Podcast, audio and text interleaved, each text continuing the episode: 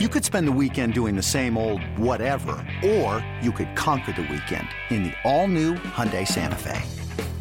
Visit HyundaiUSA.com for more details. Hyundai, there's joy in every journey. This episode is brought to you by Atlassian. Atlassian software like Jira, Confluence, and Trello help power global collaboration for all teams so they can accomplish everything that's impossible alone. Because individually we're great, but together we're so much better. Learn how to unleash the potential of your team at Atlassian.com. A T L A S S I A N.com. Atlassian. Tap the banner or visit this episode's page to learn more. Shouldn't you be at work? And Love. Oh, and Love, he's got a real chance now. Peter and Love. John Walk will take the penalty. Up goes Dion Dublin. On own goal from Ruddock. Ball might break here for Kiwomya. Bannister and Bruce in the queue again. Bruce scores. Go leg! Hit leg! Hit leg over the top! Back now! Now, you know him better than anybody probably. Do you back him to score quickly, yes or no? Yes. Oh, he hasn't!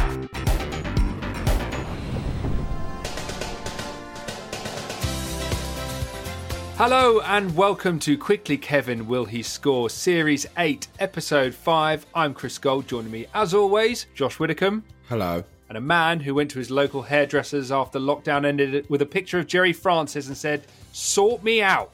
It's Michael Marley. I wish. Hello.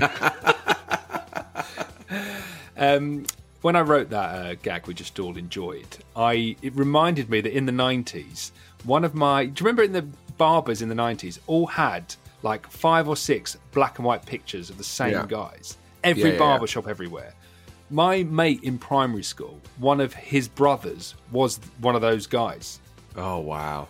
Of course he was from Essex. So his picture was everywhere. Oh, wow. What haircut did he have? Oh, just, you know, where it's kind of a bit shaved on the sides and long on top. A kind of feathered flat top, I remember being one of them. A bit like Gary Barlow in the early um, Take That videos.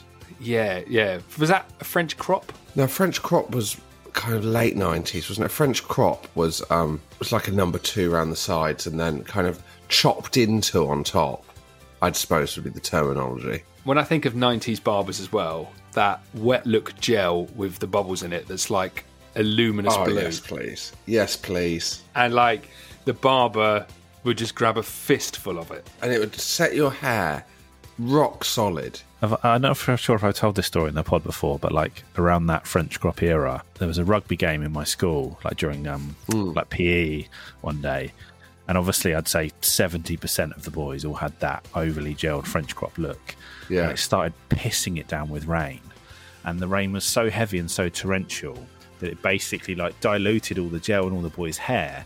And it was all dripping into our eyes, and they had to call off the lesson because we were all just like running around like, ah, I can't see my eyes. Fewer people at the school nurse getting fucking third degree burn treatment for their eyes. Wow, that is such a 90s sensation. Yeah, that anecdote has really taken me back. The, the, you can taste it in your mouth when gel is running from rain into your eyes and your mouth. That is such a 90s sensation. Well, um, we'll come to um, the uh, PE at school, or at least we will on the uh, Patreon version of this episode, uh, which has turned into a long debate over games you play at PE at school. But before that, Chris, uh, before we move into the world of Danish long ball uh, again, uh, let's hear the 90s o'clock news.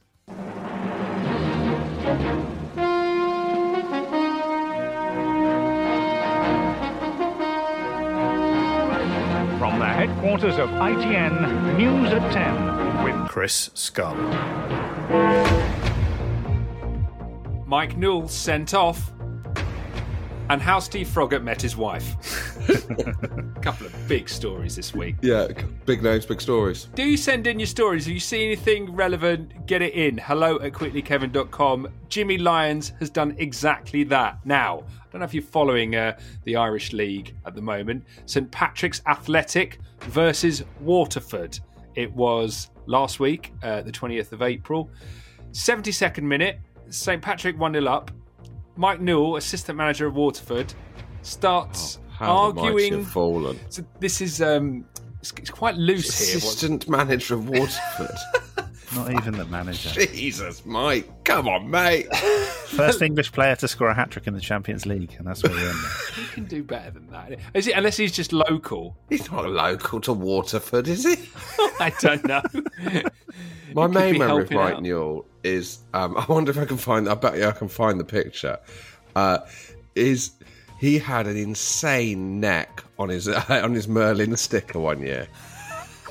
his neck was wider than his head. Here we go, got it. First thing that comes up. We'll pop this on our Instagram. Do follow us on Instagram. Look at that. His, his head's actually thinner than his neck. Oh my god! Wow, look at that. Do you think that's a Photoshop? Do you think that's an early No, Photoshop? that's No. him. At the point his ears come along, they disguise the fact that his neck's still further out than his head. Yeah, were it not for his what's his right ear, so sort of camera left Yeah. ear, I'd say it's a good inch wider than the his widest head. part of his face. Do you know, I don't. I don't remember Mike Newell having such a strong jaw. No. he's got like he's got desperate Dan jaw. Yeah. You know, you're, you you thought then is it photoshopped? I think it's not photoshopped because if someone had photoshopped it, when it was checked, they'd go, "You can't put that out." Because Mike Newell's neck looks unrealistic. Went, no one's going to believe that. His neck's wider than his chin. How is that even possible? We'll put it on our Instagram. Do go on to it. Yeah, we'll put that on Instagram. Anyway, look, Mike Newell's been sent off. Waterford assistant manager, 72nd minute. They're 1 0 down to uh, St. Patrick's. Do you want to know why he's sent off? This is the like real question of sport. No, but you never get it. Arguing about the colour of sock tape. What? How the mighty have fallen. Arguing about the colour of sock tape. Like, I can't really get my head around that. What on a player? It must be. But also, why are you arguing about that in the 72nd minute? Because surely Sub. It's got to be a sub who's got luminous sock on. tape. Oh, hang on, hang on. I'm just reading the. I'm just reading the replies now. I'm doing some live research. Apparently, the team. The, this is for a tweet from Gary O'Neilan. The team that he's assistant manager of tried to make a substitution. The sub was delayed as the player had shin high white socks on over his blue Waterford kit socks. The fourth Oh. official made him put blue tape over the white socks before he was allowed to enter the field of play. Blimey. It's like the USA. It's like a proper Jack Charlton USA 94 situation. What is it with the Irish or people in Ireland getting angry over substitutions? Well, exactly, exactly. Well, what is it with the English management in Irish games? Oh, wow. There you go. Any more on Mike Newell, any more 90s o'clock news stories, do send them in hello at quicklykevin.com. But sadly, we've been talking about Mike Newell for so long, we've run out of time to talk about Steve Oh. Frog and how he met his wife. But we will get there eventually. That's a shame. we didn't allow for the neck, did we? Right. It is the electronic post bag. I'm Jim Rosenthal, and this is the Electronic Post Bag. You've got mail. I would like to start by uh, talking about substitute goalkeepers because we discussed uh, recently which substitute goalkeepers had the best career with the least amount of appearances. Yeah. So, uh, Andy Gray, presumably not the Andy Gray, writes in Been catching up on Series 8 and the reference to subs goalkeepers carving out a career playing minimal games. Took my mind back to the Ghanaian goalkeeper Richard Kingson, who played one game for Birmingham City in 2007. He never played under Steve Bruce, then made only one appearance under Eric Black before Alex McLeish arrived and he never played for us again. By my calculations, he played 165 games in his 20 year career. Jesus. Wow. However, and that's 165 league games, 20 years. However, what makes that even more incredible is that he got 90 caps for Ghana. Meaning more than a third of his career starts for international level. That's That's crazy. incredible. Isn't that amazing? Yeah, that's mad. Um, Uh, But there must be. Uh, do you know what? That is impressive. well, I've got, I've got. Do you want? Do you want another one? Well, I would say, I was just going to say, like 165, that's impressively low, but surely someone's lower.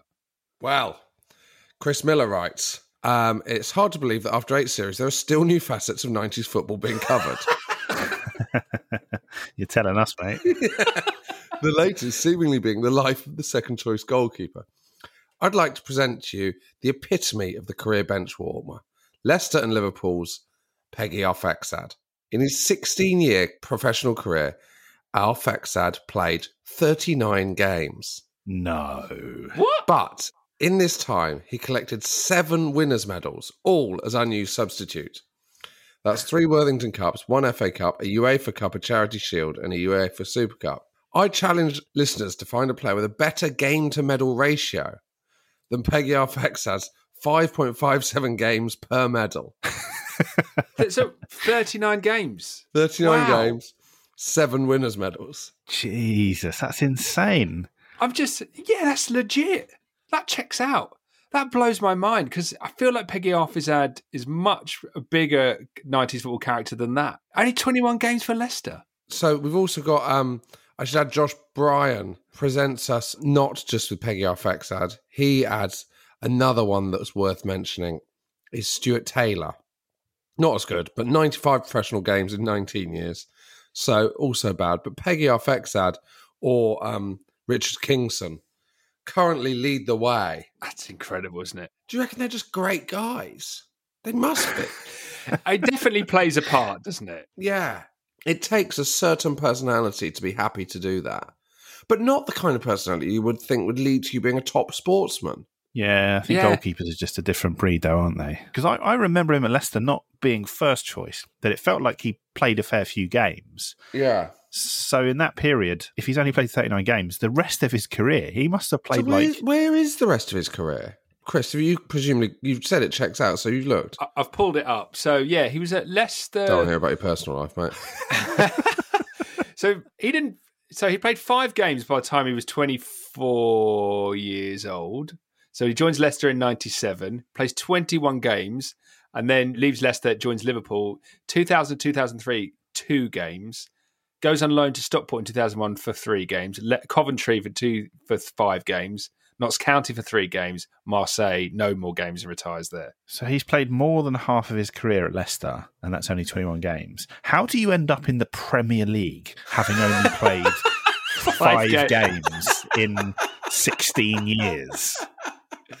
There's such a shortage of goalkeepers in the world. That's I mad. remember him being quite good, I do as well. I'm, but I, I, I, I don't know why I. Rem- how do I know? How did I have an opinion? one of the few goalkeepers as well to wear jogging bottoms. Yeah, I always picture him in jogging bottoms. I've got to say though, Michael's right. The, the real mystery is how he ended up at Leicester. Why has he not played hundred games before he's got to Leicester? Yeah, I wonder whether like a scout has gone to watch another player and he just happens to play in that game and's had an absolute worldie, and they've gone back and gone. I've just seen this goalkeeper. Like, I think I found the next Peter Schmeichel, an untapped gem that is very And difficult. How is he lobs?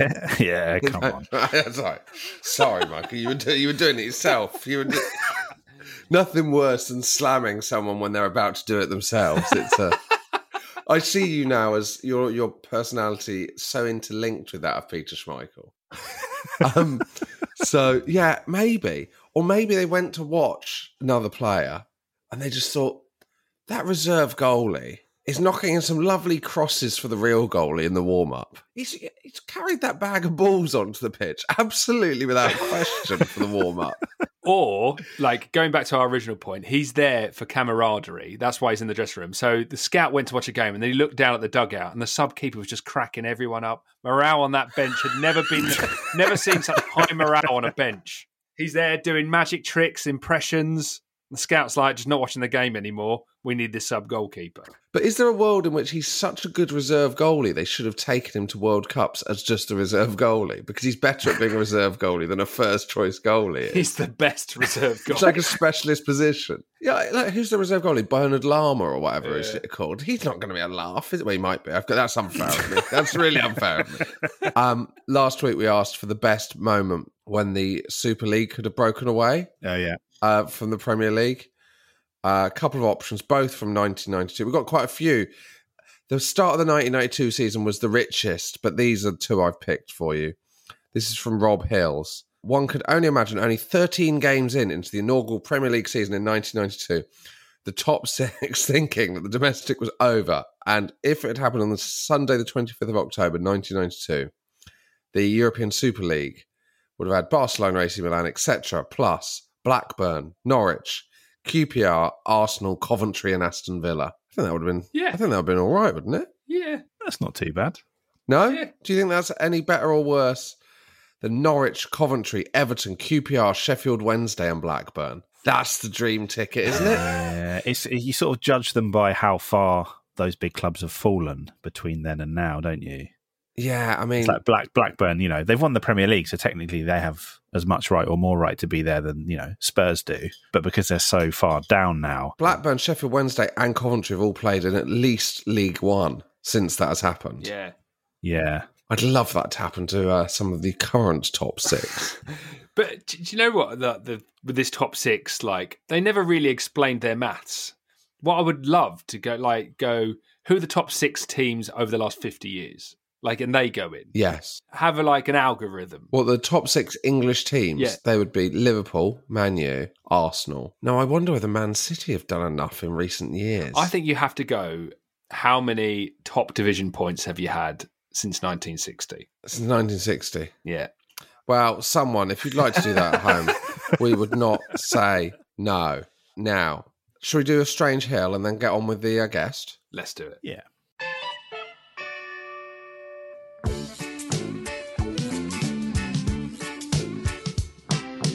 This is from Sammy Craddock. Has uncovered a long forgotten childhood memory in which I placed a certain player alongside giants of the game such as Cruyff and Maradona. The Cruyff turn and hand of God were regularly enacted in the school playing field, tennis courts if it was too cold or wet. But um, it was in a training game for my local team that I first learned of this player's place in history. In the training game, I came up against a particularly tricky right winger. On a number of occasions, he got me with a combination of a double step over before tapping the ball through my legs and running around me.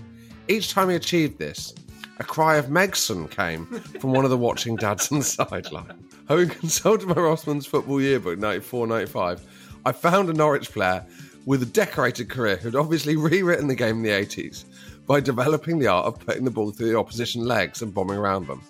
Hence the Gary Megson.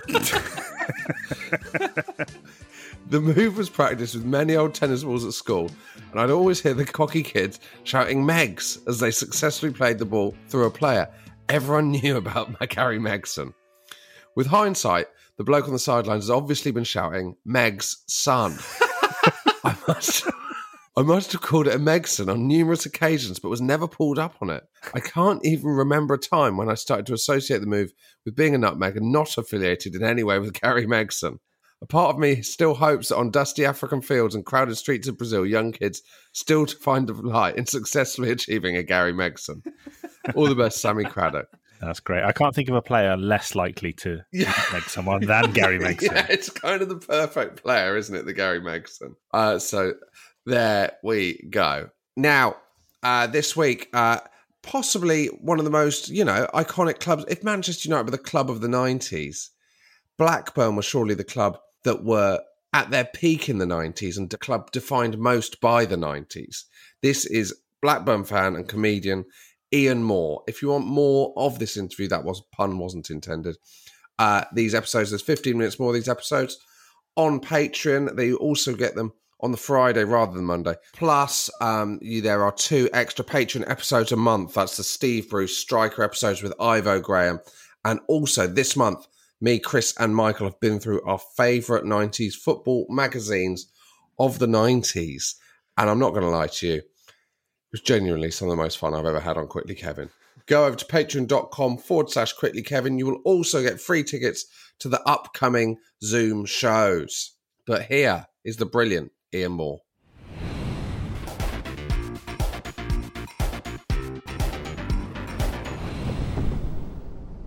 Today's guest is the best dressed comedian on the circuit, also the only comedian I know who commutes from France to gig.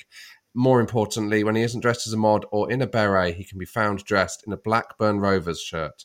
Surely the football club of the 90s. Welcome, Ian Moore. Thank you very much. Hello, Josh. How- Hello. Hello, everybody. How you doing? Very good. Very good. Um, Blackburn.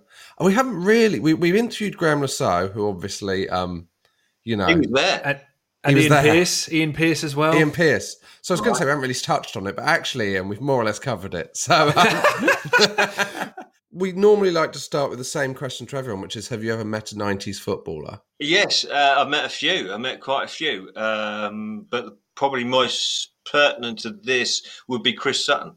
Oh, yeah. Scary? Yeah. Uh, it, it, kind of. I think because I upset him. We were doing a pilot show and um, there was something happened, and they were talking about people who would go on to be internationals and whether they really wanted it. And I said, well, Chris Sutton's in the studio. Why don't you ask him? Because he turned, he turned it down, didn't he? Yeah. Um, and uh, it all went very silent in the studio. Oh, um, uh, and I could say because we weren't together. We were in a kind of gallery, and the guests were behind us. Uh, and I knew it had gone really badly because Paul Ince was one of the other guests, and he came up to me after the show, hugged me, and called me the governor. So I knew, I knew it had gone really badly. Is he? I, I, know Elis James upset Chris Sutton as well on uh, on the Premier League show. Do you love him though for what he did? Yeah, kind of. It just that whole season seems so utterly surreal, almost like a picture book. It's almost not. None of them existed. It mm. is so out of context of what Blackburn have been in my entire life that it it still almost seems like sort of playing fantasy football in a way. Yeah, I mean, it was wonderful, uh, but I don't. I still even now kind of go. It didn't really happen, did it? Didn't really. I don't think it did actually. well, before we get into Blackburn, we wanted to speak to you about like how well dressed you are. You're always so dapper. So, who would you say? Who do you look up to in '90s football or maybe beyond and think they're well dressed? Is there any inspiration from football? No, Absolutely not. Absolutely not. If, if you're looking for any kind of sartorial inspiration, football really isn't. It really is not the world to look at. I remember having a, a shoot magazine, which I think was from 1976 or it might have been later than that. One of the first shoot magazines, 78 probably, and Frank Worthington was in it, as, and he was deemed then to be the best dressed footballer, and he just looked absurd. He, he looks like albino Dracula the way he was up, and it just didn't work. So I've never looked at football for anything like that. Same as role models. Don't go that way. What about a continental manager? Like a like a Pep. Well, I, I think Pep's um, overrated as a dresser. But well, like, he's not. He's not. He's not a dresser, is he? He wears. You know, he's wearing. He's wearing leisure wear basically, but with this kind of top. That's all yeah. he's doing, and and comfortable shoes. That's not dressing up. As far nobody's wearing a cape. Nobody's. wearing, nobody's wearing some kind of Edwardian frock coat on the on the benches. So no, there is. There's nothing there. I've, I've never seen anything that approaches it. Who was the um the guy that used to manage Exeter? Was it Paul Tisdale? Yeah. So Paul Tis- oh, yes, and he wore that hat. He, yeah, he, he the wore, flat cap. Just, yeah. He wore a hat. That was really well dressed. He's got a hat on. That's all he's doing. Where did you stand on Alan Ball in the flat cap? He looked like he'd lost his whippet or something and wandered, wandered into the ground. I don't know. I don't think flat. That that was the thing about because I was watching some of the stuff about the nineties again this week, and just how just how the Premier League didn't really, as the Premier League as we know it, start in '92. I don't think it started really until Wenger came in Yeah. and taught Ian Wright how to eat broccoli. That was when. That was when the Premier League properly started. Before that, it wasn't really that much different, was it? No. In terms of managers and pitches and stuff like that. Yeah. The, the flat cap was a de rigueur with a lot of managers in those kind of days. He wore it with tracksuit top, though. Yeah, that's a strange combo, isn't it? That, that's a William Hill look. That's- there's nothing there. So you you grew up? Did you grow up? You support Blackburn. There was the, Yeah. obviously now, bizarrely, there was a you know a slight glut of Blackburn fans who must have been my age. I don't know if you two, Michael and Chris, had them at your school. Had I had one. one at my school. Yeah, One, one guy converted from Spurs to Blackburn and then swiftly converted back by the end of the decade. Did you have any on the Isle of Wight? No, Michael? no, we were about five years behind, eh, but like anything culturally. so by the time that happened, it was done and dusted. But the, I didn't mind people converting because your, your kit's so nice. I don't know if you feel like that, Ian. It's a great kit, always has been. It's it's very individual. I don't wear kits out. The only day I've ever worn a kit out was the day that Blackburn won the Premier League. That's the only time I've ever worn a football shirt out of out outdoors. Um, but I, it was an interesting thing because for a couple of years after we won, there were kids, you know, like I'd be gigging somewhere Cheltenham, and there'd be kids wearing a Blackburn shirt, and it was just, it was just so unreal for somebody who'd never seen a Blackburn shirt outside of his own family before. That. It just felt really odd. They, so you grew up in Blackburn. Were you good? Were you a good footballer? I didn't start playing football in Blackburn. We left Blackburn when I was six. Yeah. and we moved to uh, in, near Kings Lynn in East Anglia. Uh, and I'd never really considered football before that, and but I was I was beaten up on my first day at school in Kings Lynn because because of my northern accent. The East Anglia people considered their accent to be far superior and um, and and let me know. And they were all into football. And at that point, I was just six, just turning seven. And the most important thing about football then was badges. I just I just followed a club because of their badge. Like my, I think my first. My first team was probably Coventry because I was so intrigued by the fact that there was an elephant on a bag.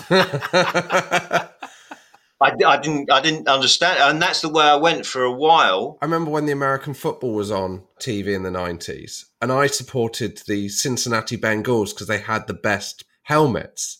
And there is that kind of weird thing when you're a kid, like these little things can make you support a team. A- Absolutely. Do you support Blackburn though because you're from Blackburn? I support Blackburn because I'm from Blackburn. Yeah. What is their what even is their badge? I can't even picture Blackburn's badge. Rose, isn't it? Yeah, it's it's it's the red rose, isn't it? It's uh, it's. Oh, the Lancashire. It wasn't even then. It was just you. Be, you become because I'm sort of separated from my family and cousins who up to that point I'd lived with, uh, virtually because they lived in a house at the end of the road.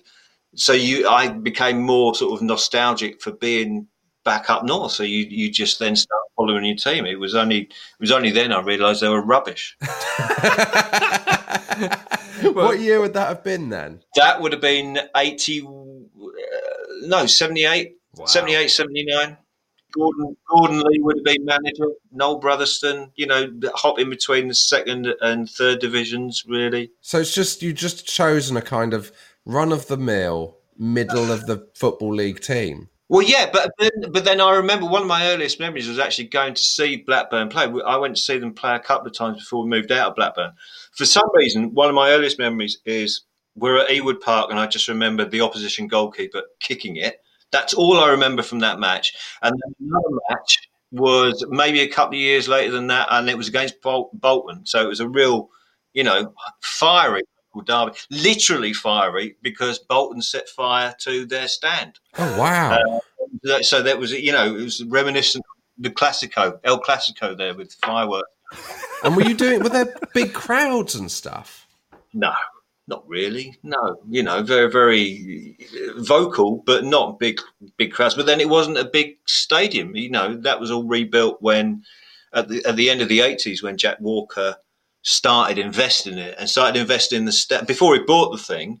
He started investing in the rebuild of Ewood Park and was uh, apparently on the sly paying some players' wages. Like we had Ossie Ardiles and Steve Archibald at the end of the eighties. Wow! Oh wow! So like, like informally, informally, he's he's paying. Yeah, apparently he was just you know putting it under the table. So That's amazing. We, we were Blackburn were like the MLS at the end of the eighties, where people were coming with fire. So when did Jack Walker become formally part of the fabric in Blackburn? Then It was in '91, I think. Yeah, it would have been '91 because Dalglish took over in October '91. Yeah, And you were the bottom of what would now be termed not the bottom, but near the bottom of what would now be termed the yeah, championship. struggling, struggling. What kind of states Ewood Park in at that stage? Well, we're building a new stand already by then. But I was watching a, a, a match of the day of um, a cup tie, Liverpool, Blackburn versus Liverpool, January '91. So this is just before Jack Walker took over. Um, and you know we had this this last great hurrah um, on match of the day, which was properly badly edited at the beginning. there is no there's no kind of segue between the sound the, the crowd sound at all. It's just it goes from riotous cheering to silence and Motson talking all over it. I, I think Motson talking all over anything ruins it, but that's there's no nobody can remember anything John Motson said. I agree. It's just you know, it's just a stream of of facts and and just it's nonsense, and it's it's the modern it's the modern um, prototype for, for today's commentators. But it's, it's you know silly. He scored. That's that's the fourth time he scored in the fifty seventh minute with a wind going at the south southeast. it reminds me, John Motson, of um, Alan Dedicoat, the voice of the balls. Uh, you know, the guy on the lottery, and he'll he'll have a little fact about each ball that means nothing to anyone. and I don't mean that as a slam on Alan Dedicoat. I mean that No, he's a lovely man. I work with Alan often, but I, and you know what? I'd actually prefer Alan Dedicoat to be doing the commentary over Moxley at any point. so, so back to January '91 when Jack Walker took over. He said he was going to make Man United look cheap. Yeah. What are you going? You, I guess there'd never been like a City has been now. There's never been a big. There hadn't been a big takeover. I don't think at that point. Could you see glory coming? No. no. I mean, I mean, at that point we were still in the second division, and we had, and we had David Speedie in our midfield. Glory days looked a long way off at that point. What did you think was happening then? Did you think this guy's a chancer? This guy's just a bullshitter? Well, the feeling was that because he was local, he really meant it. Mm. And and nobody in Blackburn had ever made money before. We so we didn't we kind of revered him in in how's he got all this? Where's it where's it all come from? So if he's got this ambition, you kind of think, all right, well, you know, and the very Blackburn thing, yeah, all right, go on. Did he? Was he a famous person in Blackburn before? I think he was. Yeah, I mean, my my dad knew him, so he was. He was very, you know, he was a well known figure. Yeah. Is it? I'm trying to think if there was anyone before that that did that kind of show. Not locally. I don't. I don't. I can't. I've been trying to think of the same thing. The, the closest I can think of is Delia Smith and Norwich. There's a long. There's a big gap, isn't there? There's a big gap. between a drunken halftime rant and the Premier What I mean is the kind of local wealthy personality who invests that much in the football club. I mean, that was always the history that you know, you sort of local carpet magnate would yeah. invest in Rochdale and have a and have an advert in the cinema. But that we never anything like what Jack Walker did before. No. Because in the 90s, there was some follow up kind of failed Jack Walkers. So there was Michael Knighton at Carlisle. Oh, he tried to start United as well. yeah, he almost he tried almost bought Man U. And then there was the guy at Darlington whose name escapes me, who bought Tino Asprilla to Darlington and built. Did he buy build them like a twenty five thousand seater stadium or something? But Jack Walker genuinely achieved it, and also he achieved it when now. I mean, this. I don't mean this as a slight on Jack Walker. He would probably be a very financially poor chairman in the current Premier League. Absolutely. You know, we wouldn't, for that kind of investment now, you'd be toward the bottom end of the championship, Yeah. really. You know, and he didn't, apart from Shearer and Sutton, he didn't buy stars. Well, Yeah, well, yeah, like it.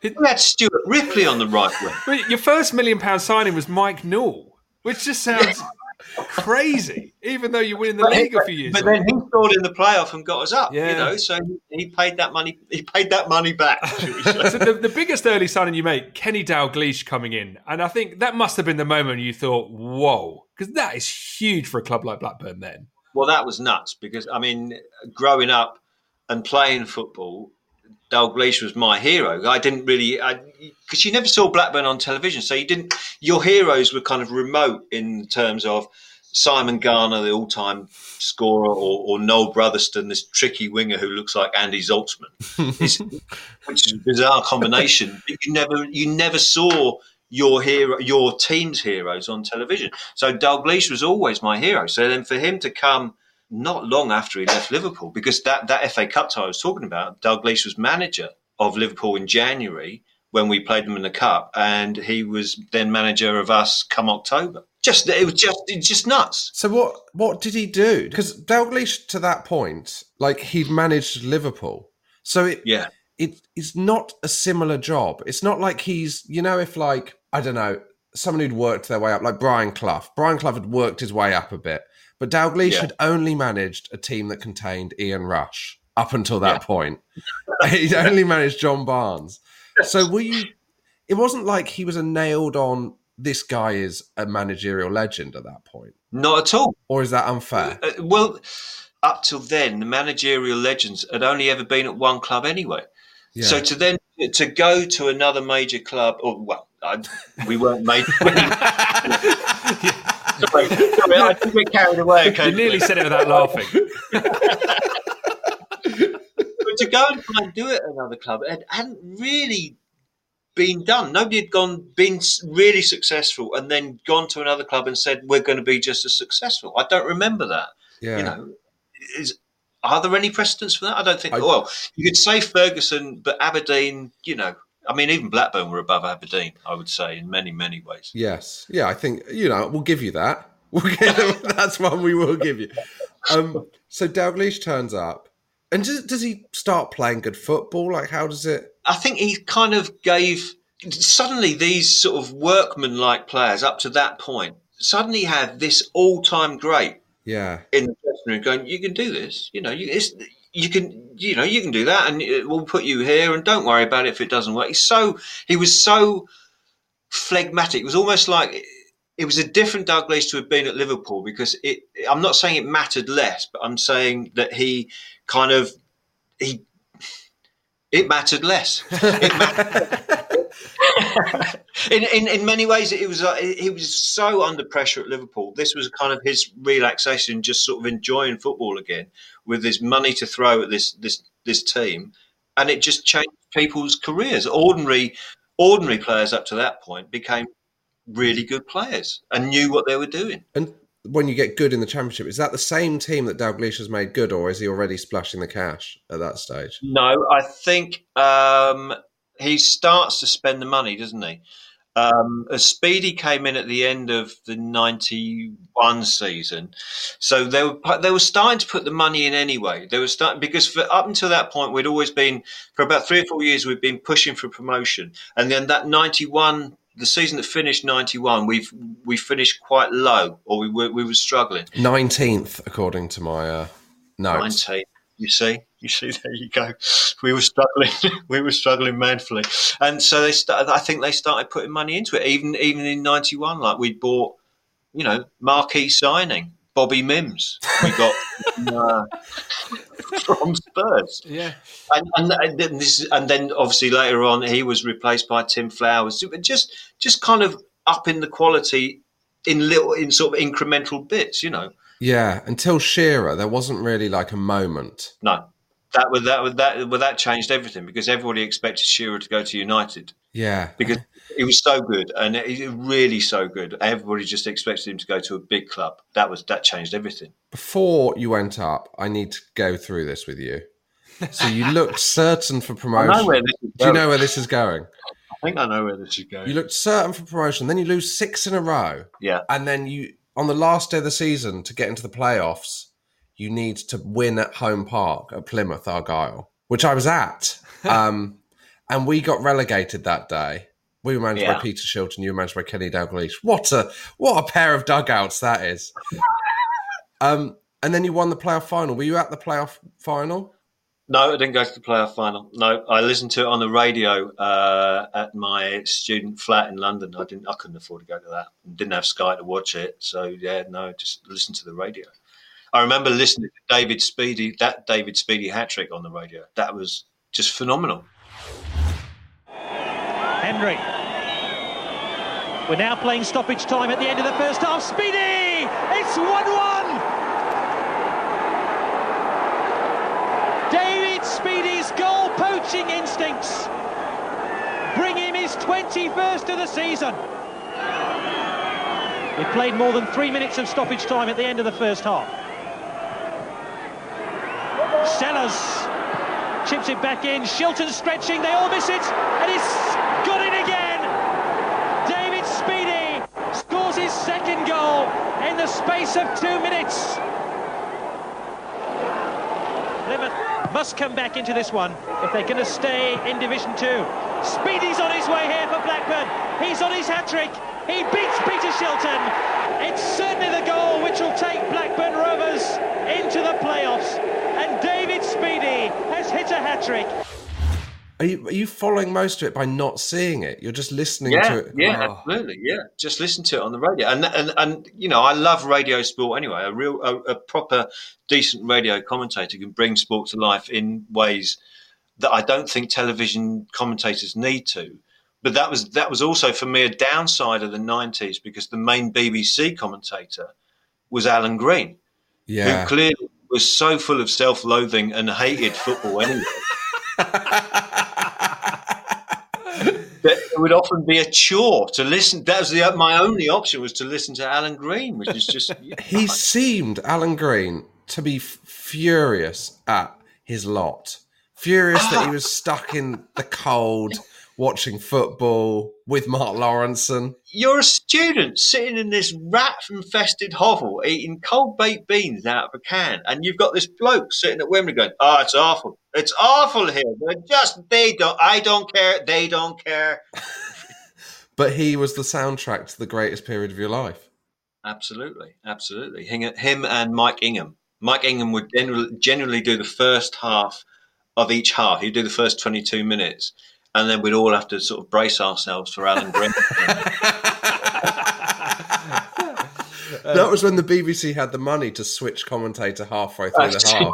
Absolutely, yeah. but They're not being shown to be profligate. Um, playoff final against Leicester. Where were you for that? I would have been again in my student digs. I would, it would have been. Ah. It would have been a Sunday, um, ninety-two. So uh, we were just before my finals. We were living in Finsbury Park in a flat next door to the World's End pub in Finsbury Park, and this was before pubs were open all day on a Sunday. So we were we were on our balcony looking over basically the tube station. And the landlord from the World's End next door, he came onto his roof terrace and said, "What you doing, lads?" And we said, "Oh, we're revising for our finals." And he just brought up loads of crates of beer. Oh, Come on. when you're on a roll, you're on a roll. oh yeah, you know, and, and at that point you think, well, you can take your finals another time. This is this is Sunday. Did you like? You were living in London then throughout that kind of '90s period. And did it feel like an exciting time to be like? Did your the most exciting time for you as a football fan? Was it also an exciting time to be living in London, or is that a complete myth put around by Stuart Maconie and Jarvis Cocker?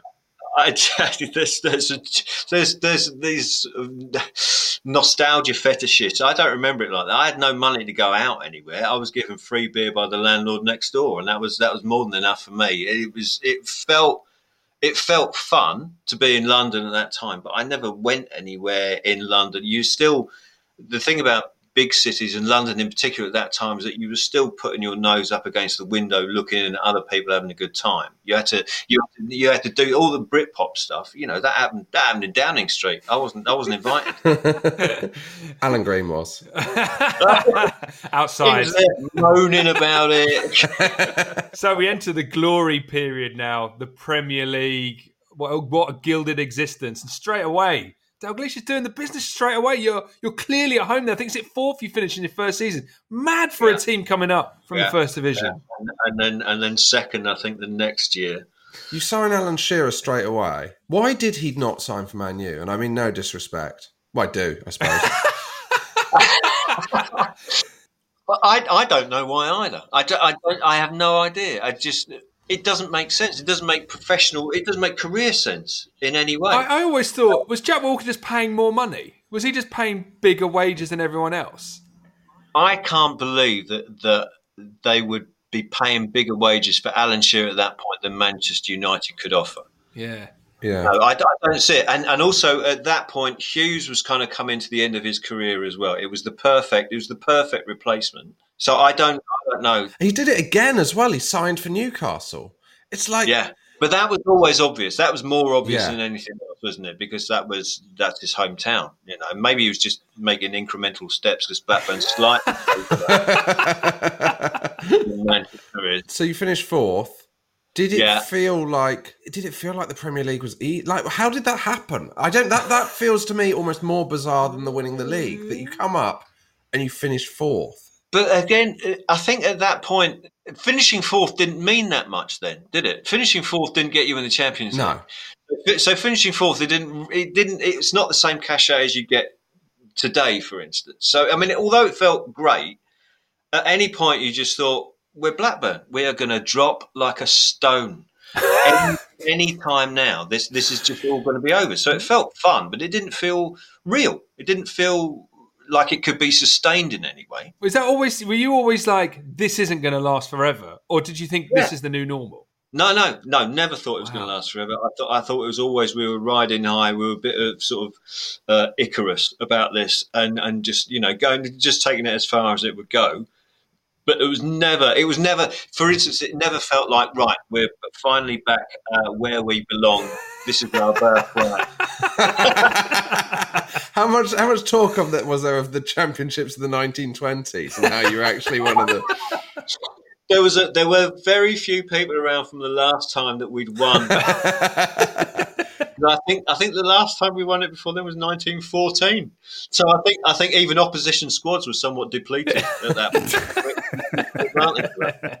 The, the, I was looking at the league that year. I mean, it says something about the Premier League, not something, but like as you say about how it's not yet the Premier League as we know it now. So Man U won the league that year, and then the, the second, third, fourth are Aston Villa, Norwich, and Blackburn. Yeah. It, it was possible then for teams just to be. It was such a level playing field that it was just possible Yeah. for a well managed team with some good players yeah, to do absolutely. well. And look at the managers there as well. Like Villa would have been Ron Atkinson. Yeah. Norwich would have been Mike Walker at Yeah. that point. That would have been Mike Walker, and then us with Dalglish. It doesn't, like I said, it doesn't feel like the Premier League. It still feel, it, obviously, it still is the old First League. It's just a change in name at that point. But it's there's so many changes that it's gone through since. Yeah. Like the managers you look at in the year that the Blackburn won it, the managers around then were all ex British players. You know, Gerry Francis. I wrote some of them down. Gerry Francis, Trevor Francis, Brian Nicol, Frank Clark. You know, just George Burley, just workaday British manager. What an average collection of managers that is. just It is, off. it? It just, it just really is. It's, it went Ray Wilkins, Joe Royle, Alan Ball, Phil Neal.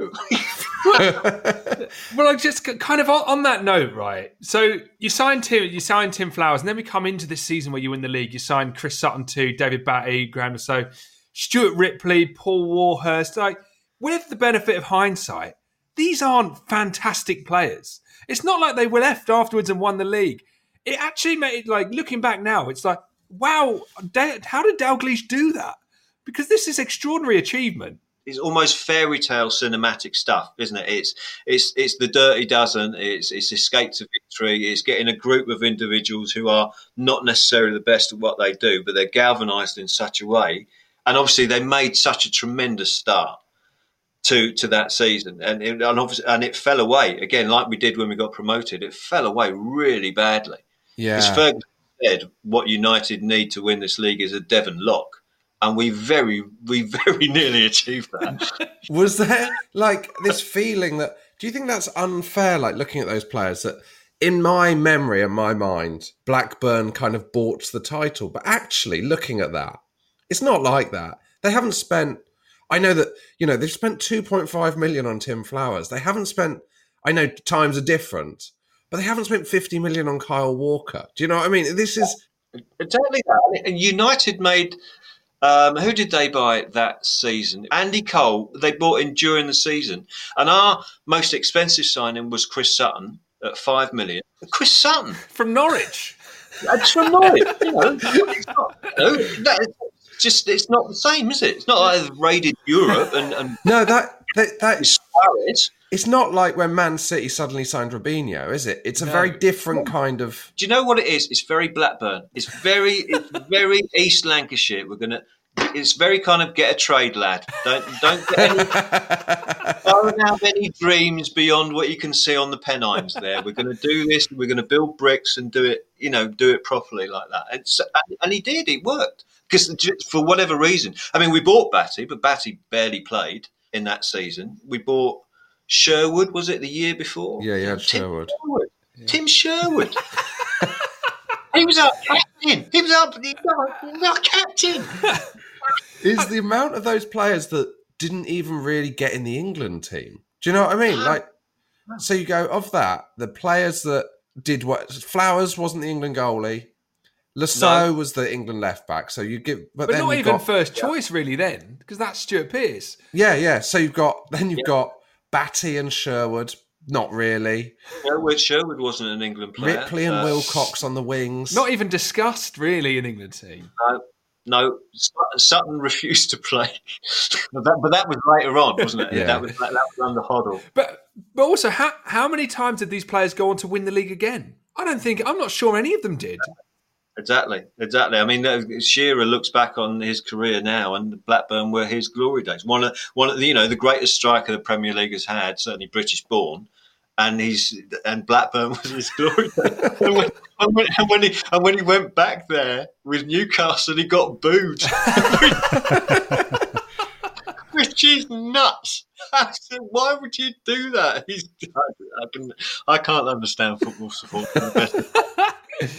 Well, you won the league, but we've got to talk about. I mean, you nearly didn't. Like the end of that Yeah. season, you almost you come really close to blowing it. Oh yeah, Did you did you believe you were going to win the league at any point?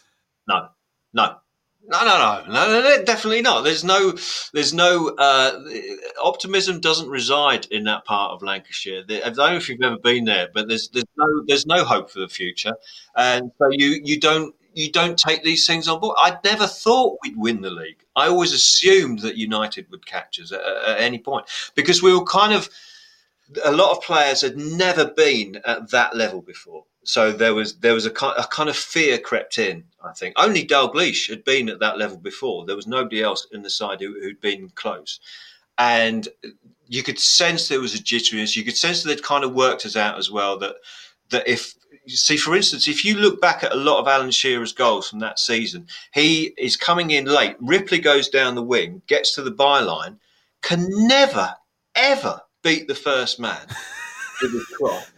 So it always deflects to the to the penalty area where Shearer was waiting because he knew that it was absolutely pointless going into the into the near post. So and people kind of work that out. Other teams kind of work that out. So we we just kind of run out of momentum um, towards the end.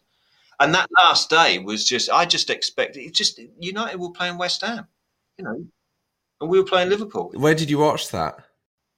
I watched that in uh, it's a pub that no longer exists, but the, the Surrey Oval Tavern, because I lived in uh, in the Oval in South London at the time, and we, my wife and I went to the Surrey Oval. Which my wife hates football and will never go anywhere to watch. Certainly not go to a pub to watch football. I that was the one day I went out wearing a Blackburn shirt. And was it a Blackburn pub? No, no, there wasn't a Blackburn pub. There's, there's not that many Blackburn pubs in Blackburn. You know?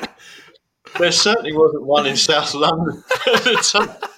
And it was made. There was a lot of, Un- and I'm not making that cheap joke about United fans being down south, but the, the pub was full of blokes wearing United shirts. I was the only one there in a Blackburn shirt, and I, it had it had a hole in the back. It had an iron, like the shape of an iron hole in the back because my mum and dad had split up a few day, a few years before, and my dad just started ironing everything as if you know to kind of prove that who needs them, and um, he, he he just burnt this hole in the back of the only Blackburn shirt I had, but that's the shirt I wore. What did that morning feel like? Oh, just just un- just so surreal. It felt a bit like the FA Cup when you were when you were a kid that you'd get up really early and you'd follow the coverage and the coaches and all of that. And obviously there wasn't necessarily that coverage, but it was that same kind of excitement and nervousness and adrenaline that you know this could be something that you've never experienced before. And, and and the fact that, that even my wife came to the pub with me, with just everything, it was just bigger than it had ever been, you know. Uh, And did you think going home that night that you'd just experienced the high watermark of Blackburn Rovers? Or did you think I'll be back in that pub next? I felt year? lucky to be alive at one point because the, all, the, all the United fans started turning on me because at the end, when we'd won, I jumped up. Uh, I was, was giving it, was really, you know, just, I'm crying. I'm literally crying and go, we've won, we've won. It's just- And all these United fans started circling the table that me and my wife were at, and it was quite intimidating. And then just this huge group of, of Asian lads who'd been over the other side of the pub just came and just threatened all these United fans and moved them to the other side of the pub so that we could get out. it was beautiful, just a beautiful, you know, world moment. And what did you do that evening? I can't. I think I just got very drunk, very drunk indeed. I knew there'd never be anything like that. Going back to your question, that, that, no, that was it. That was only. It was like uh, you know, it's like when Clark Gable won his first Oscar. It was like there's only sure as only held one direction I can go in now, and I knew that that would be our direction. Really? Did you? Yeah. And did you care?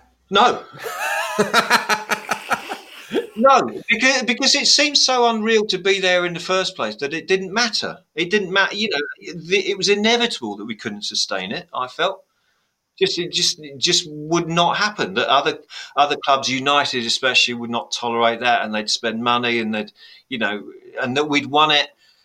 You know, part of the reason I think we won it was that Cantona was banned for the, their last four games. United wasn't it? So there were there were little things that played in our benefit there.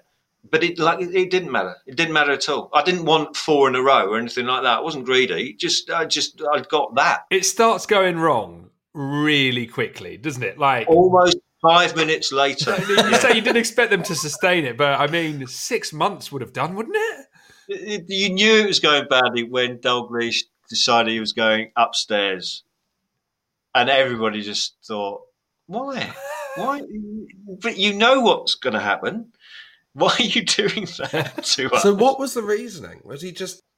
I don't know. I think he was spent in a way. I, th- I think he'd certainly towards the end of that season, the interviews he was doing was, was very cool and very, you know, nobody's worried and all of that. But I think he was spent, emotionally spent anyway after, you know, all the stuff with Liverpool and then the Blackburn thing. I just, I think he thought, I've proved a point. I've done it. You know, Yeah. don't have to do There's, uh, in the same vein that with Blackburn in general, there's only one direction he could possibly go in. So why wait for that? Why not just get out when you could? It's interesting as well. You said he kind of went in there just to kind of relax a little bit, and then suddenly he's turned you into one of the top teams in England, and there's the pressure that comes with that. If you went there for a holiday, suddenly it's not a holiday. No, exactly. The pressure returns, doesn't it? You know, once you've created this, and so why not? Why not leave at the top? What you know, what other managers can leave at the top? That was why it was a strange decision when he went, you know, went to Newcastle and then went back to Liverpool. It just Yeah. Do you do you have very fond feelings towards Kenny Dalglish then? Well, I loved Kenny Dalglish when I was a kid because I was number seven when I played football, and he was everything I wanted to be. And also later, in later years, and we're coming to Chutney here, Josh. So just just hold fire for a second. I did a I did a TV show with um, the guy who's on BBC Radio and Kelly Cates, and I was banging on about Chutney as I inevitably will at Yeah, some point Of course. and I gave, uh, of course, and I gave Kelly a jar of chutney. And then this was just before Christmas. And then just after Christmas, I was doing that show again, and Kelly came up to me and she said, "My dad loves your chutney. He, he was raving, about it on Christmas Day." And that's the high point of my career. What flavour was it? What type of chocolate? I chocolate? think it was, I think it was spicy apple and walnut. Wow, Kenny's got quite a uh, Yeah. refined taste. I, co- I couldn't see his replacement Ray Harford going for that. Ray, No. Harford, Ray Harford's got Branston Pickle written through like a stick of rock, hasn't he? What did you? What? So was Ray Harford his assistant that then Yeah. just got given the, which is never really. Well, I suppose it works at Liverpool in the back in the day, but It did. it didn't feel like nice. you were. That was nice when we won the title that day. Um, that the first person that Kenny Dalglish hugged, because obviously we were playing at Liverpool, was Ronnie Moran from the old Liverpool boot room days, which was a nice touch. I thought, you know, Yeah, he didn't hug Ray Harford though. I know. I think he was already down the pub, Ray. So what kind of did you sign in? Like, did Walker stop putting money in, or was it like how does it? I've been, I was trying to work that out, and I couldn't. I don't think there was. I don't think there were any more signings. I don't remember any major signings. Lars Bohinen, maybe. There's there's big money down the road, isn't there? Like when Hodgson comes in, you get I think seven million for Kevin Davies, and I think Nathan Blake is always the one that sticks out for me for four point two million, which is mad. Yeah, there was, there was money down the line. I mean, we started buying. Um, you know, we started buying. Who, do- who do we buy? Martin Dahlin. Oh yeah, That's of another- course. know. I mean, uh, but we started again. We we kind of went back to that that place where we were at the end of the eighties, where we were buying people way past their best, Yeah. rather than people who who were going to be hungry and offer something. So it was always always inevitable. It feels like that season after you just kind of rested on your laurels or something. But you just got off to a bad start and Yeah. like and then you're in the bottom half and like how do you suddenly become so shit? But Ian, Ian, I wanted, uh, Ian, I wanted to ask you a specific incident. David Batty and Graeme Le Saux, like the implosion is so visible on the pitch as well. How do you feel as a fan when you're watching two of your own players fighting like that? Well, first of all, you kind of go, this is inevitable. This is Graeme Le Saux and David Batty essentially sharing a dressing room together. When was it not going to kick off at some point? It's it, it's like Sean Bean coming up against Helena Bonham Carter. You wouldn't have them in the same room. and, and Le Saux always said that it it wasn't there was nothing specific on the night, but it had been building up through training that Batty was just constantly on his back, constantly telling him he's not good enough in the wrong position, not putting in the effort. Blackburn have shown little fighting spirit in the Champions League this season, and even tonight they got it wrong. Amid unprecedented scenes, teammates Graeme Le Saux and David Batty came to blows with only four minutes of the game gone, and only the intervention of other Blackburn players prevented a full-scale brawl. Amazingly, neither was booked, but both will now surely face a heavy club fine at the least. But they weren't the only people who, who were fighting that night. It's often forgotten that Sherwood and Hendry nearly came to blows as well on the Really? same night. I didn't know that. This is this isn't playing in Europe. This is a stag night. So what was going? What is that? Just the what's happened? They've won the league. They're they're doing badly in the European Cup, but teams always do badly in the European Cup in the nineties. Like what's gone on? They, they I, I, I just think it was the, the release of the pressure of winning it, and they'd lost that hunger. A lot of them, Uh, but some of them still had a hunger. I mean, David Batty, I think, because he wasn't really involved in the in the Premiership winning team, then then maybe he was, you know, more fired up than other people. And if he saw any sort of lapse in other people, he would he would be on their back. It's so I, don't know why why does it fall apart like that? They didn't have Dalglish, so they didn't have that figure in the dressing room that was so respected for their achievements and their ability. You had Ray Harford, who you know a tough guy by all by all counts, but you know not respected necessarily in football in terms. So it was just Yeah. like I said, it was inevitable. I just thought they might wait more than three months. I, I said the big moment for me when it, you know the writing's on the wall is when Alan Shearer leaves because that that's that's your man. How how did you feel when your talisman leaves like that? Well, I mean, I thought fair enough. You know, he, he, he got us to a point where where we were never going to get without him. He, you know, he didn't do it single handedly, not by any means, but we without him we wouldn't have got there. And he was going. He wasn't going to United. He wasn't going to another near rival in that sense. He was going home.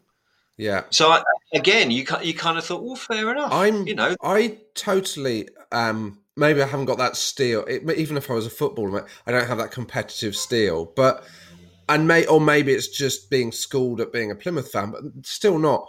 So there was, you know, when there was rumours in the summer about Plymouth manager going, who's quite well respected in the lower leagues, maybe taking a championship job, and there's Yeah. pl- fans getting angry, and in my head, I'm going, well, I could totally understand that as a decision were that to happen. I could, you can understand that this is these people's lives and careers, and they're not living. T- Alan Shearer didn't grow up giving a shit about Blackburn Rovers. Like, do you know? Like, and I don't, I don't know if you have it with West Ham Skull, but I don't bear people ill will when they leave my club in the way that loads of people really, really do. Like you say, Shearer getting booed, or it, it blows my mind really. Yeah, I think West Ham, West- West Ham are at the scale where we're just on the cusp of bearing ill will. For for everything.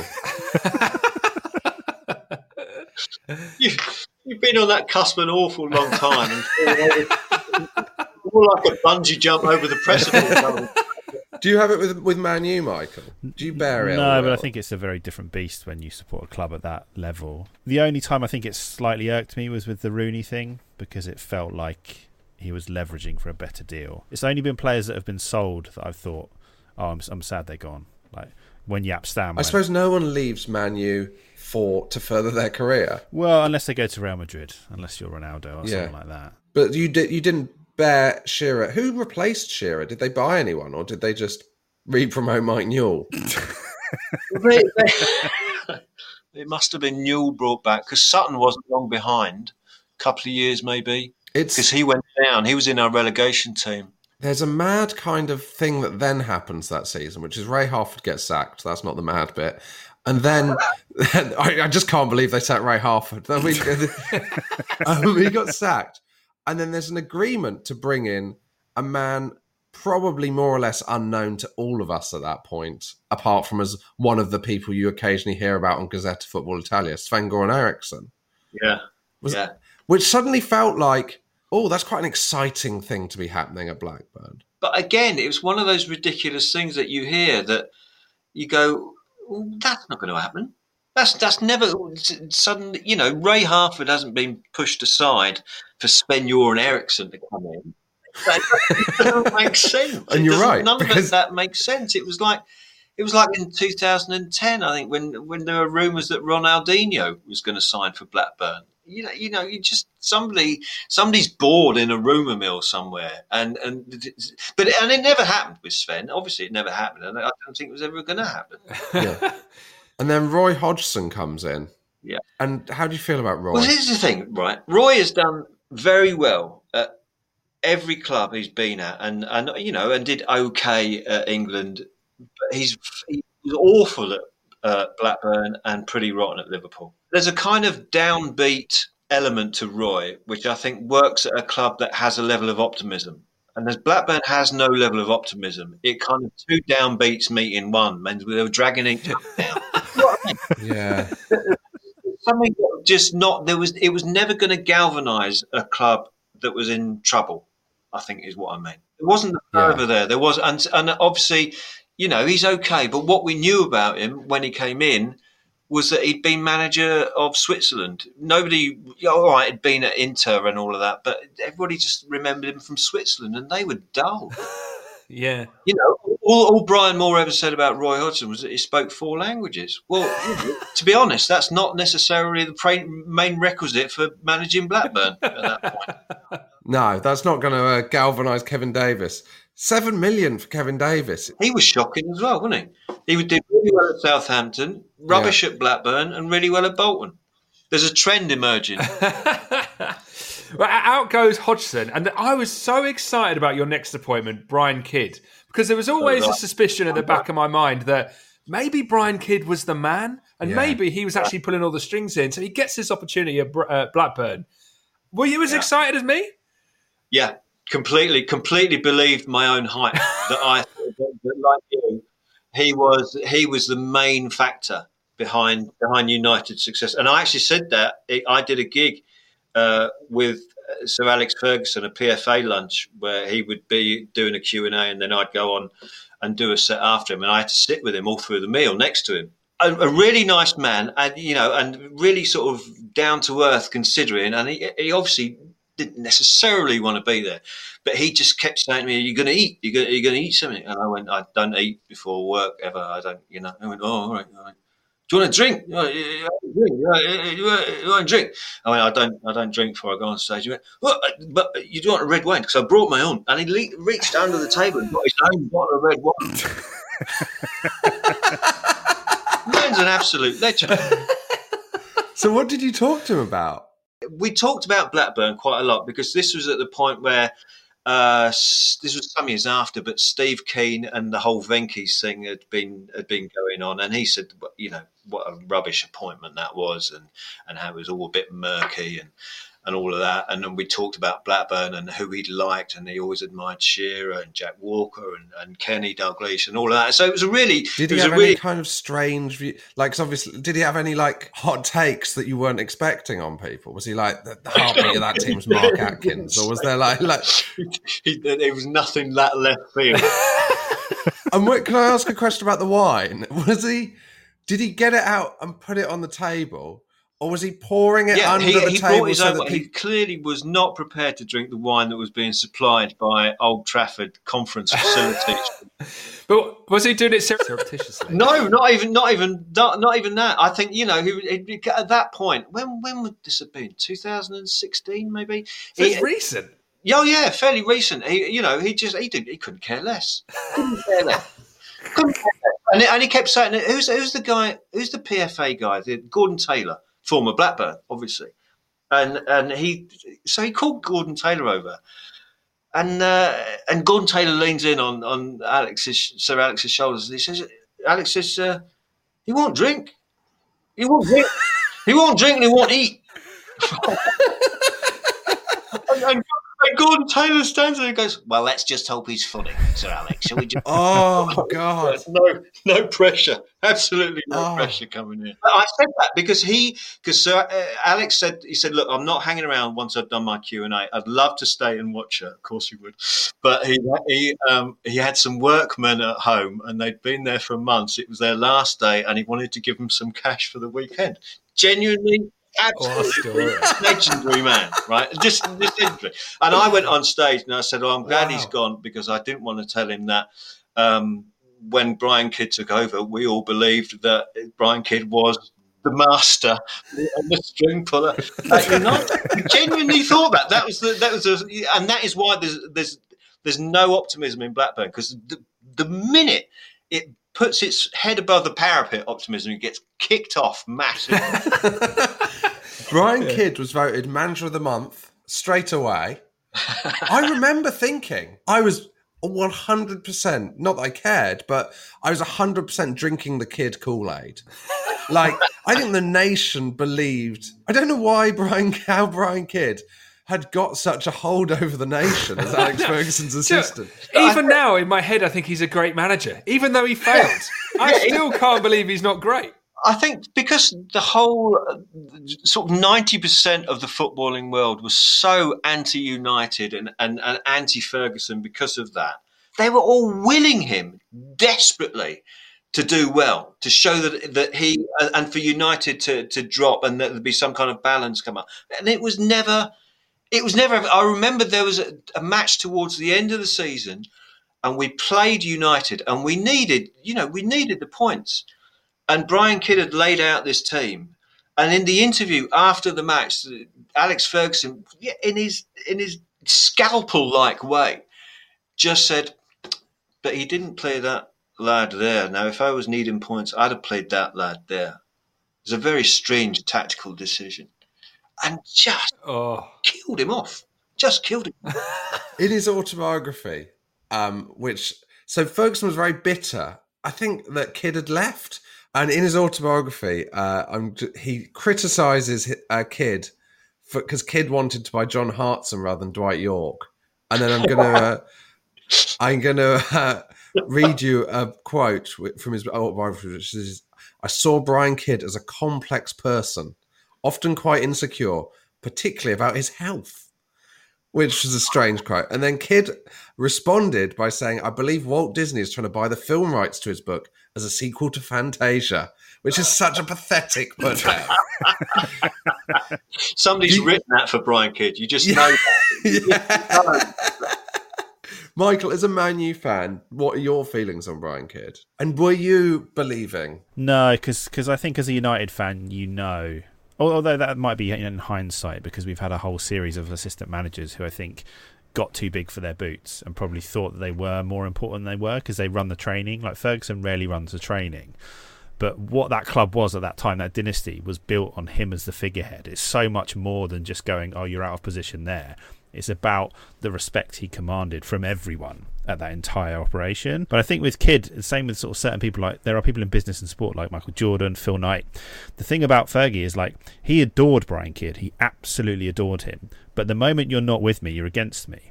Like it's it's literally that simple. Like a history, loyalty, all of it's out the window. You're by my side, or you're the same as everyone else. And that was the fortress and that sort of mentality that he built. The moment Kidd left, it's like okay, nothing matters. You're you're you're an enemy now. Yeah. And that that's how he ran that club for you know nine on thirty years. Brian Kidd's an odd one though, isn't he? Because he was part of that team that won the European Cup. He should Yeah. be be exalted as this this absolute legend, uh, you know, second in command to Ferguson, the the winning the trophies again, and yet he's just kind of. It's almost like Trotsky and Stalin's like he's kind of airbrushed out a little bit. Yeah. That's a very. I mean, that's that's quite a harsh comparison. yeah, but but Trotsky never paid 4.5 million for Ashley Ward from Barnsley. So fair enough. he would have got the arse pick treatment a lot earlier.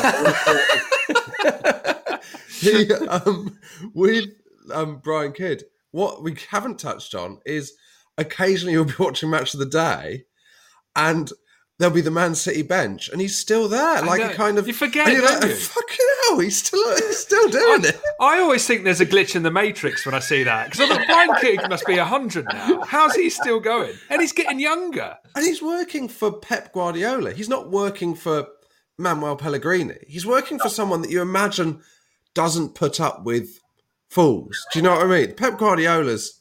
I mean, I, I'd love to know whether Brian Kidd's ever ever mentions his brief foray into first team management. It's so it's so around- two different eras. Isn't it? It's like Trotsky going in the cabinet of Obama or something like that. It's like what?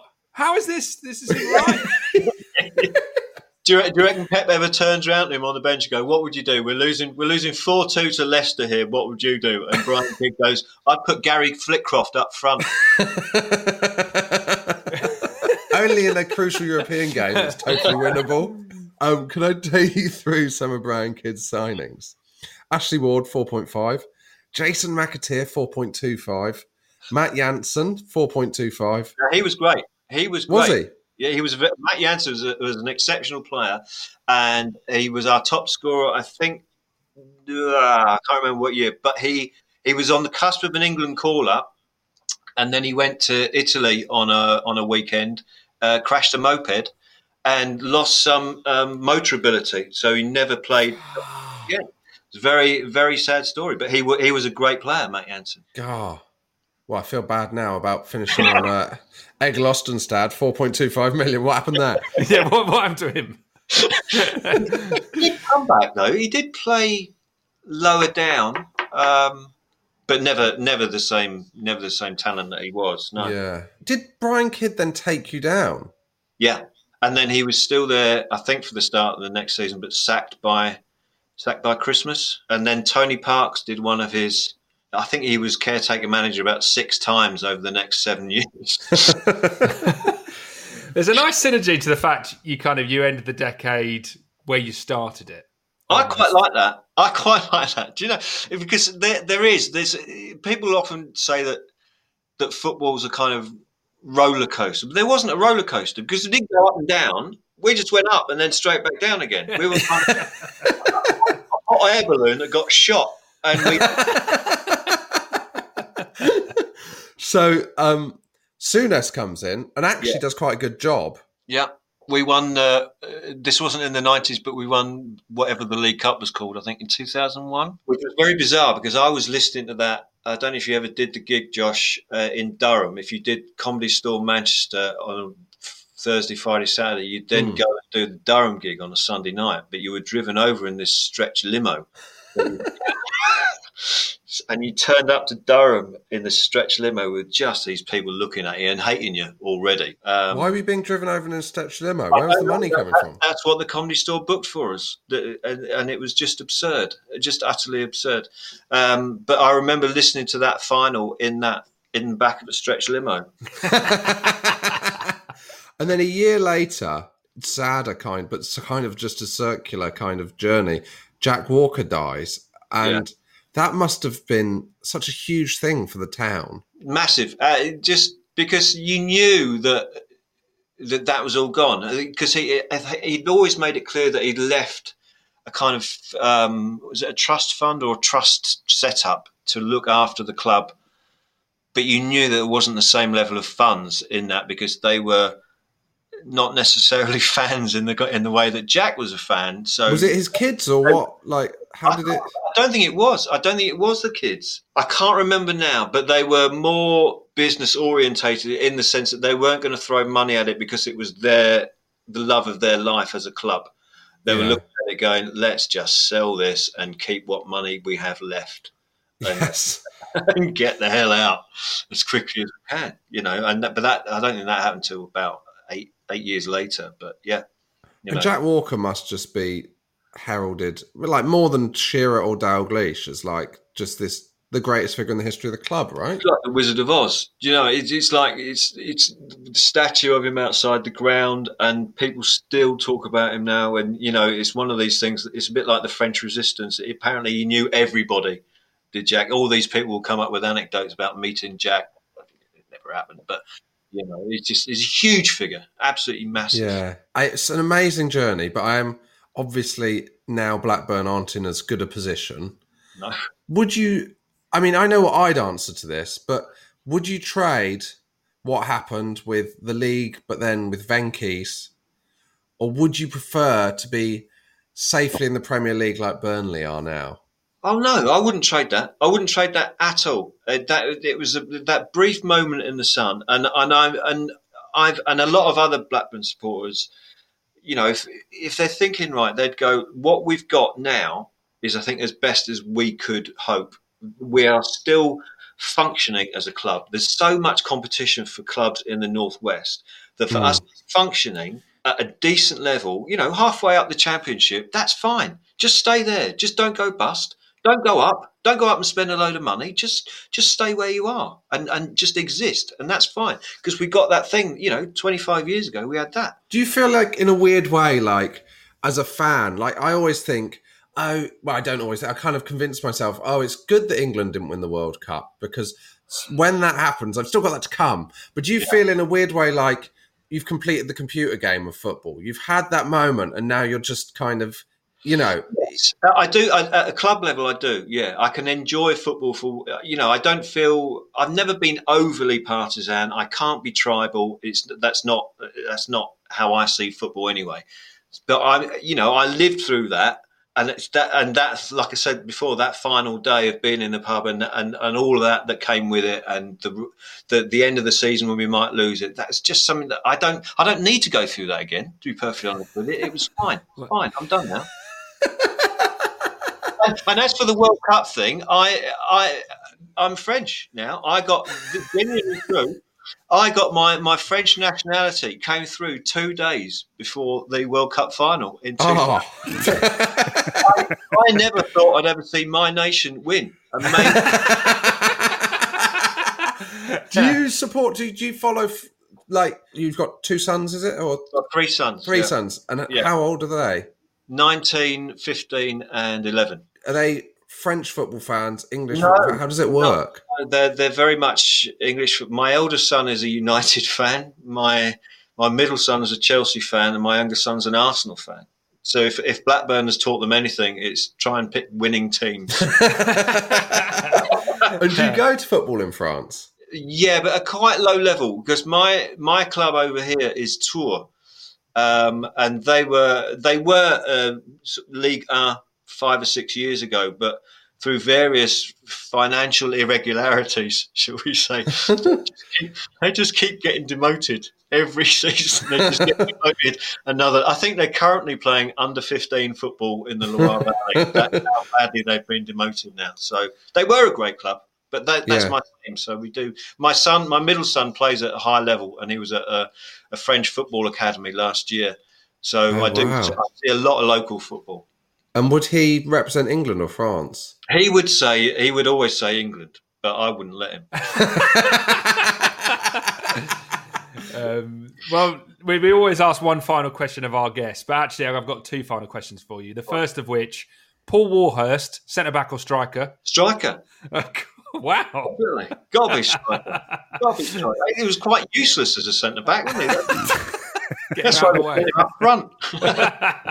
uh, and our second last question: If you could turn back the clock to January first, nineteen ninety, and relive that decade all over again, would you? Yeah, yeah, I definitely would. I definitely would. I um, yeah, not just for the football, for many, for many other things, many, many uh, mistakes made along. I'd never start stand up again. I'll tell you that much. Get, a decent bloody job. Get a trade, as my dad. Get a job at Jack Walker Steelworks. absolutely. absolutely.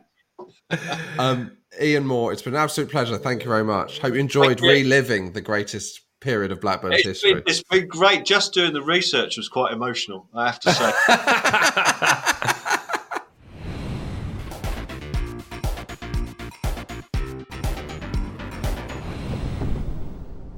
That was Ian Moore. Guys, did you like Blackburn in the 90s? I didn't, for obvious reasons. Um, I'd love to ask this question. Was there anyone in your school who started supporting Blackburn? Yes, there out of was. nowhere. There was How a many kid- people? To my knowledge, there was one kid who supported Blackburn. That was it. And also, um, to my knowledge, he was the most boring person in my year. Blackburn does strike me as quite a, a boring club. Do you know what I mean?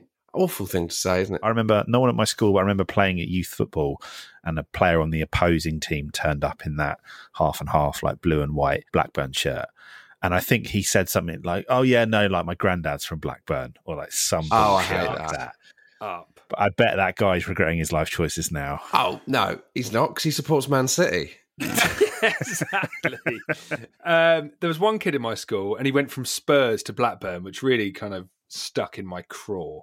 But he did wear. He would like. I was quite exciting on Unclosed Day when he, this kid would wear a Blackburn shirt because to see a Blackburn shirt up close, I do think it is the best kit of the nineties. It is a beautiful kit. What? Yeah, it What? really is. Especially the one they win. not even top ten. The one they win the Premier League in is a fantastic kit. McEwan's lager, isn't it? You've got the little the string up top. The blue and white looks fantastic. It is an electric kit. It's a really good blue. In honour of Blackburn Rovers and to calm down the situation. I'm livid. Yeah, I bet you. Yeah. Uh, I am going to conduct our final quiz. All the questions will be between the two of you. They're on Sir Kenny Dalglish. Three questions each, and then there'll be a tiebreaker if not. Chris, question one. Name the two clubs Kenny Dalglish played for in his career.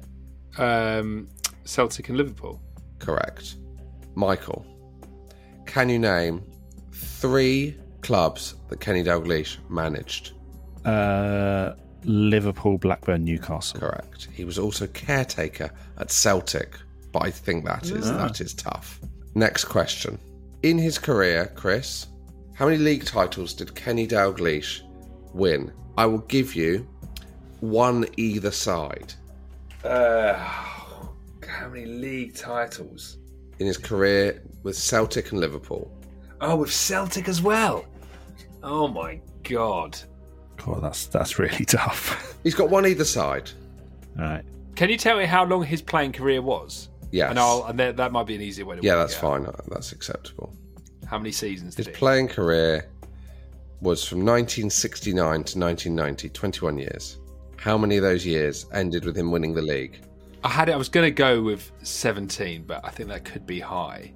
I do you know what? I'm going to go for it. Actually, I'm going to go for it. I'm going to say 17 league titles. You think he won the league 17 out of 21 times? Jesus, that's yeah, that's high. Is that high? I thought the answer of 10 was quite impressive, but well, Celtic, I thought if you've got Kenny Dalglish in your team, he's- you're winning your league every year, and then that Liverpool side he's in is one of the most dominant. So four seasons not winning the league. That is high, oh, actually. That is high, isn't it? yeah, that is, That is- high. that's right, high. Michael, I'm not going to give you one either side because it's a much lower number. How many European Cups did he win as a player? Oh, I think it's three. Correct. It's 2 1 to Michael. Okay. Kenny Dalglish moved from Celtic to Liverpool in August 1977. I'm going to give you £100,000 either side of his of his transfer fee. It's between zero it's it's between zero and a million pounds to stay in the game. Oh man, I it's not going to be a lot. I don't think it's more than half a million. I'm going to go three hundred fifty thousand. It's 440. He's got the point. It's an unbelievable oh, moment. Oh, lovely. No one was expecting that. Okay, Michael, to win it, Kenny Dalglish played 102 games for Scotland. I'll give you three either side on the amount of goals he scored. I mean, that's that feels tough. Uh, I, I wouldn't even know what to guess here. he's played 102 games, and he's he's one of the best strikers in the world. So I don't know. See, I don't know how prolific he was. I don't know whether he was a sort of Cantona type where he scored a lot of important goals but wasn't banging, you know, 25, 30 a season every season. I'm going to say. What have I got either way? three. You did. You Chris was talking you into five, but then actually I just stuck with three either way. Okay. You say 102 Yeah. cats. Okay. Okay. Uh, one in four is a good record. I'm going to say uh, t- 26. Oh my god, it's thirty. Yeah, you you're one off. oh, come on. So no, no. The tiebreaker in 2018, Kenny Dalglish was knighted for services to football charity in the city of Liverpool. He already had an MBE. In which year's New Year's honours list did Kenny Dalglish had he achieved enough to win an MBE? Win, get an MBE. Chris, you can go first. I'd go early 90s. I, I'm going to go 92.